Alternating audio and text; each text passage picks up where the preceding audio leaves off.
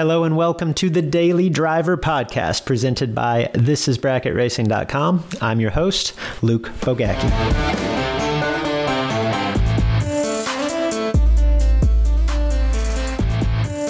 I want to circle all the way back to episode two here in the Daily Driver series. It was titled Simplify the Starting Line. Perhaps you got an opportunity to listen to that. It's the one where I shared the quote from John Labouse Sr., where back in the day he said, you know, that the trick to using a delay box to hit the top bulb was first to figure out how much delay you needed so that you couldn't red light, and then second, to try to red light every time that you stage, right? Okay, simple stuff. And within that um, message, I, I shared something to the effect of hitting the tree isn't difficult. Like, see the light, let go of the switch. We could probably train a monkey to do it.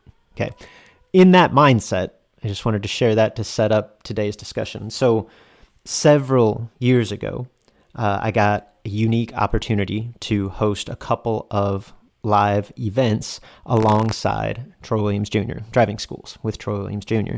And one of the things that Troy said that has stuck with me ever since in relation to the starting line and hitting the tree, he said something, obviously, I'm going to paraphrase here, but something to the extent of if hypnotism really works, right? If that can really impact and, and train our, our mental habits, I want to go to the hypnotist and say, listen, all I want is when those four little lights light up on the top of the Christmas tree, I don't want to think about anything.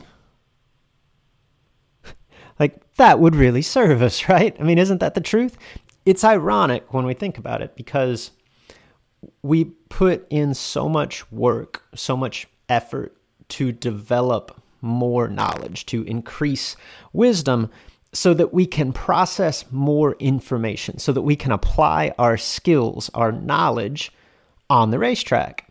And that's awesome down track, right? That ability to process information in a short period of time, that serves us. But on the starting line, I don't know, like I, I think it comes back to the monkey. Like see the light, release the switch. It's a simple act.